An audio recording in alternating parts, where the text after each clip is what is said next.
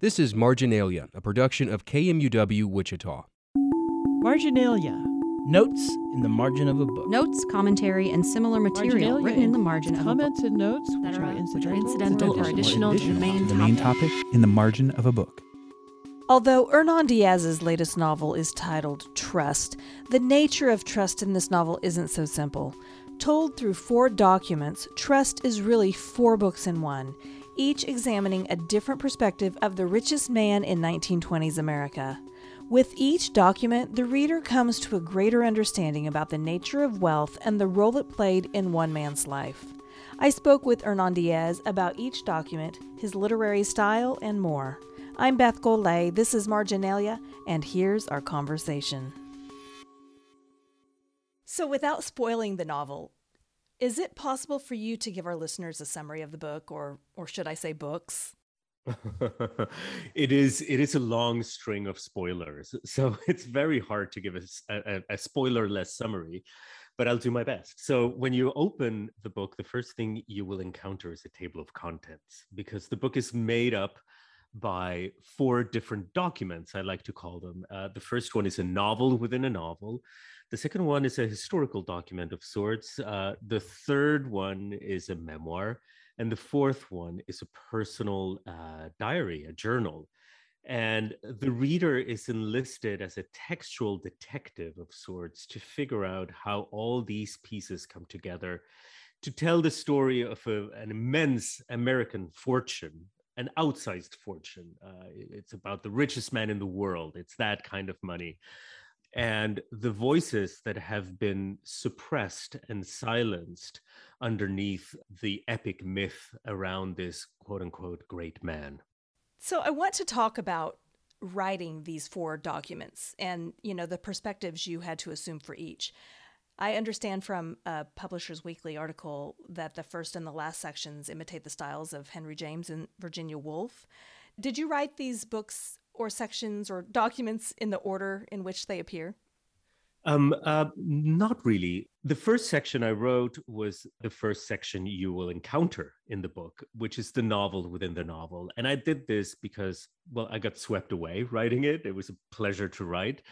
But also, I was teaching myself what the story of the whole book was going to be. And it's all contained there, albeit in a very distorted and, you know, manipulated way but it's all contained there. So then after that, I jumped to the third section, which is written by this uh, woman who is now in her 70s. It's 1985, and she's looking back at the 30s from this vantage point. She's a very successful writer, has had a long career, but she started out as a secretary, as so many young women did back then. It was the only uh, viable path into a middle class life without marrying into it. And the book is also very concerned with that, with women entering the work space in those years and what a radical revolution that was. And she is going through the papers of this tycoon who is now long dead and trying to reconstruct his life and mainly the life of his wife who has been uh, sort of excluded from this narrative. And that was the second book that I wrote. Thirdly, I wrote the tycoon's memoir, which is the historical document that I referred to.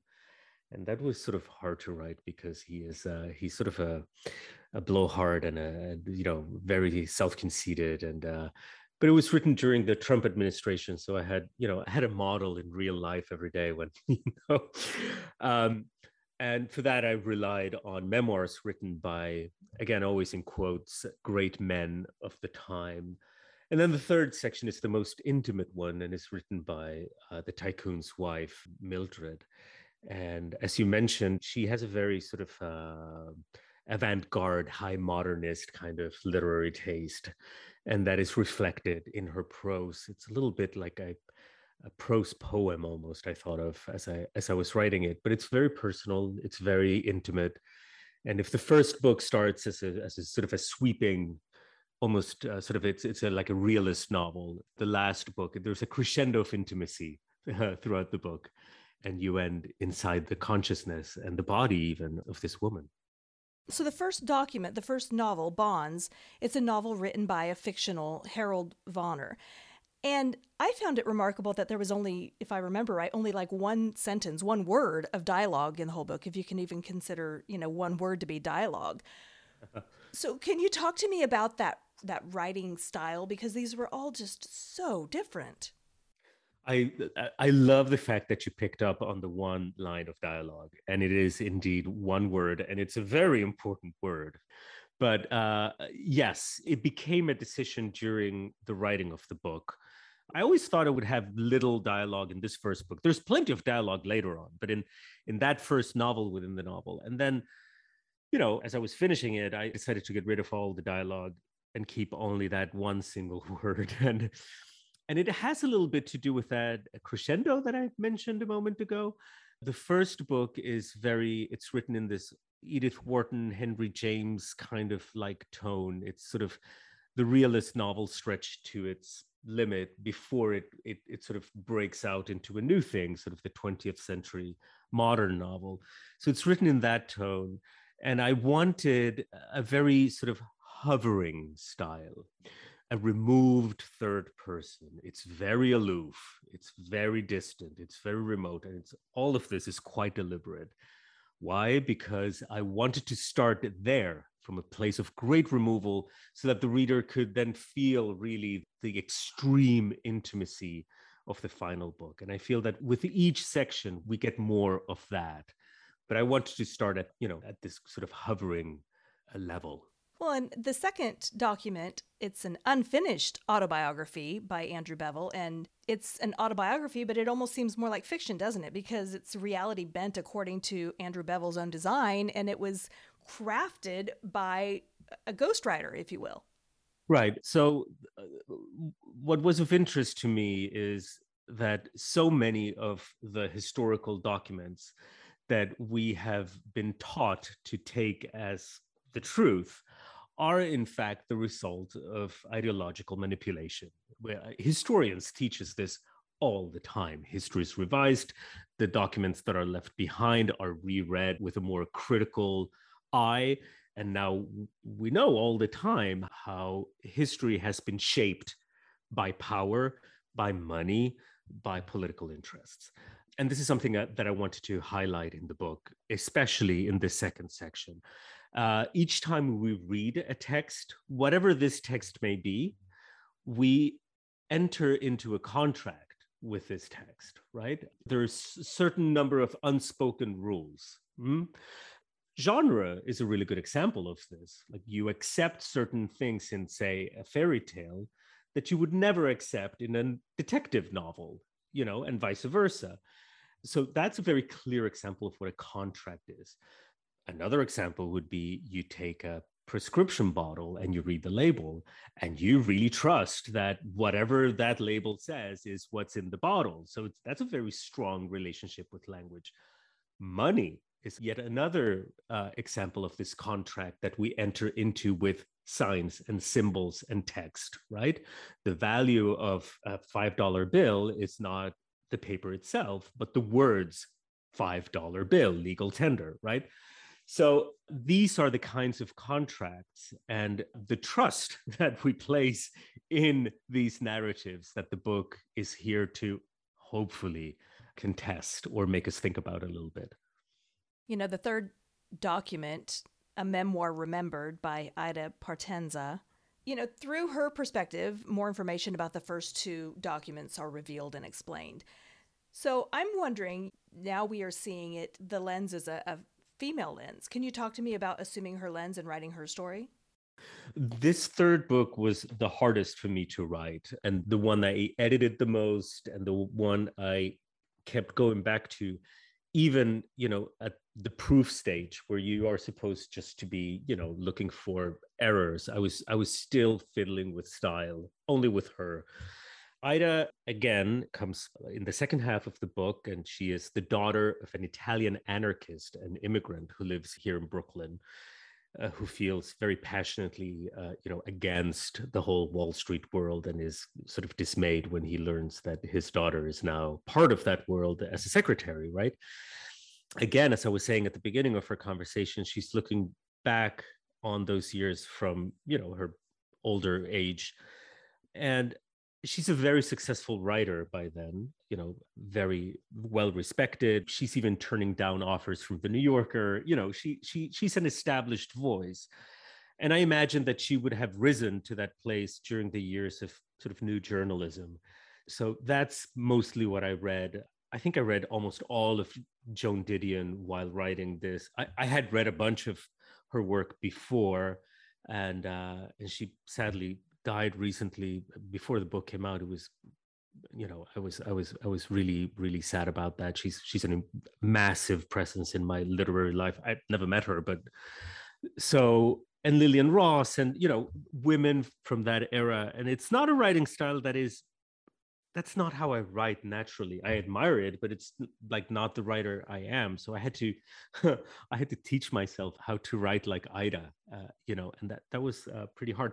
I actually have, um, I made style guides for each one of the four sections with you know punctuation uh, uh, uh, sort of lexical choices and so on and so forth how each one of these people right? And you know i sent them to the my translators now who are very happy to to have that. It was a, it was a very useful tool. You know there was one part in this section um, in this third document that i found you know just quite thought provoking and ida is recalling a discussion that she had with her father about how they both ended up working with type. And he is a typesetter and she is a typist. And she told him that she had come to experience time differently. And this quote the word I was typing was always in the past, while the word I was thinking of was always in the future, which left the present oddly uninhabited. And he told her that the biggest influence of his work in his life was that he had been taught to see the world backward. And you know, that was just one paragraph that left me awestruck. My poor book is marked up and dog eared, you know, end to end. How are you not exhausted from all of this? Because I am. Exhausted from what? Sorry. It was just like so thought provoking throughout. I was just constantly underlining, thinking, I don't have a question here, but I love this so much. So I could just underline it. this is this is the the the the dream of every writer i think just to hear this i don't have questions i just uh, underline the whole thing oh I, this warms my heart so much thank you i do have a question from that section Good. because ida read many texts for her research and commented that Henry Adams' Education was the only of the books by great men that she enjoyed. And I I think I noted that comment because that book has been on my stack for a while to read. So I'm wondering, do you share the same opinion with Ida? Is it the only one that you enjoyed? Oh, to to to a certain extent, yes. I mean, it's it's like it's a tough field, the one that she is in. There's a lot of tedious self-aggrandizing, uh, uh, exhausting books in her reading list, and I I read them all myself. You know, to write this book, I I focused mostly on autobiographies written by great men. I use the word men uh, with great deliberation, written by great men uh, in America up to sort of the late 30s. I think I started with Benjamin Franklin's autobiography, which weirdly enough, was a, a favorite of Franz Kafka, if you can believe that. I, I makes zero sense to me, but makes me li- like Kafka even more. I think he even gave it to his father. Um, anyway, that was that was a, a, an unnecessary detour.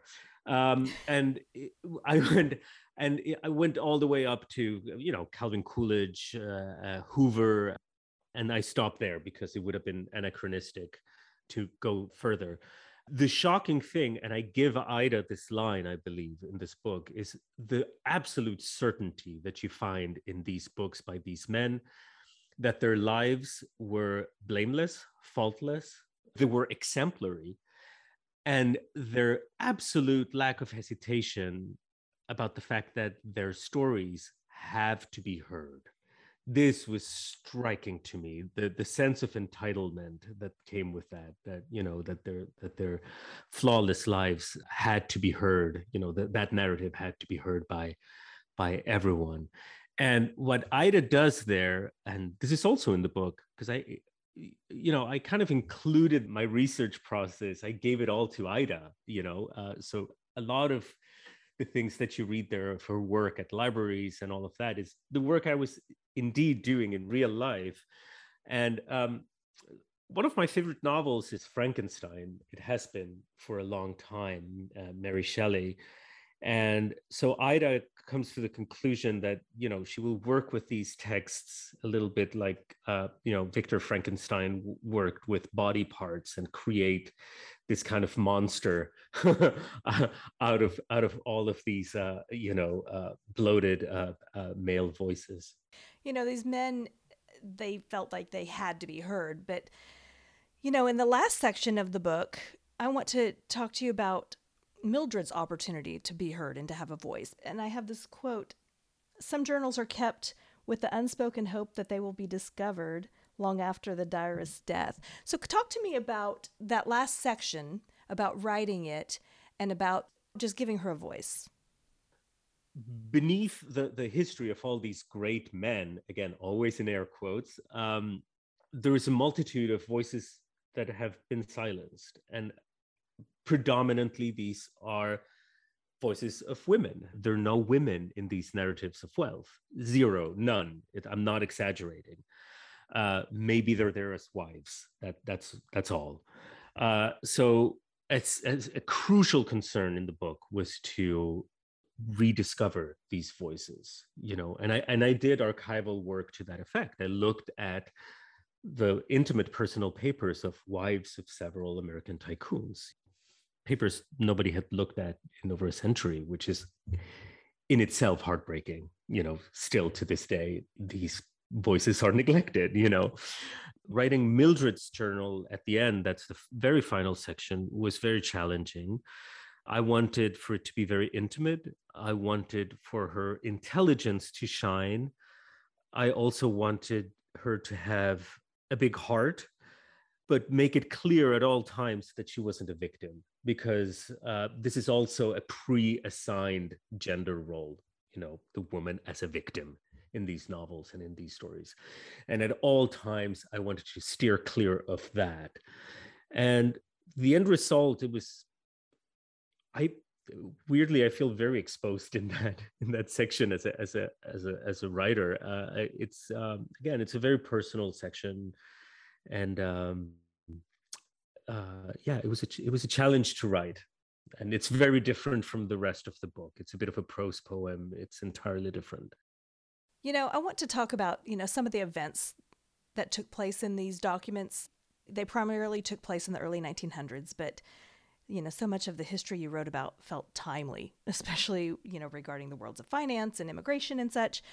Yeah, it just made me think, are we doomed to repeat history no matter how much we learn about it?